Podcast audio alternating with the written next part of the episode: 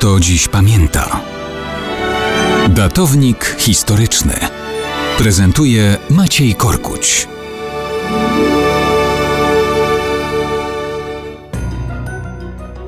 Mało kto dziś pamięta, że 17 listopada 1869 roku zmniejszył się nagle świat.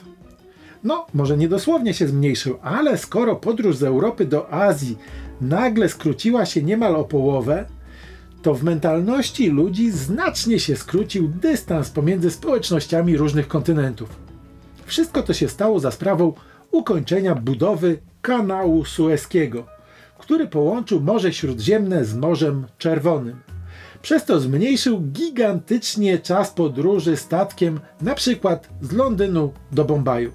Odległość ta, licząc trasę wzdłuż morskich brzegów Afryki, wynosiła prawie 21 tysięcy kilometrów.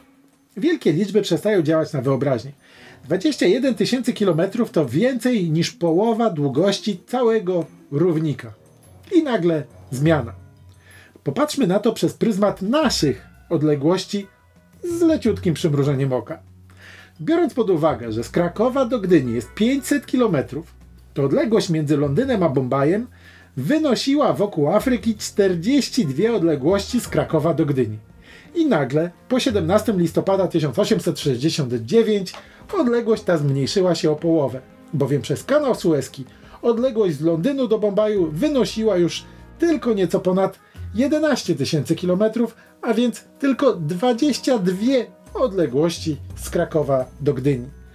Biorąc pod uwagę, że długość samego kanału to równe 163 km, a więc odrobinę więcej niż w linii prostej z Warszawy do Kielc, moglibyśmy uznać, że od tamtej pory Brytyjczycy płynąc do Bombaju, zamiast z mozołem opływać Afrykę pokonując 42 odległości między Krakowem a Gdynią, skrócili to o połowę dzięki przekopowi na odległość z Warszawy do Kielc.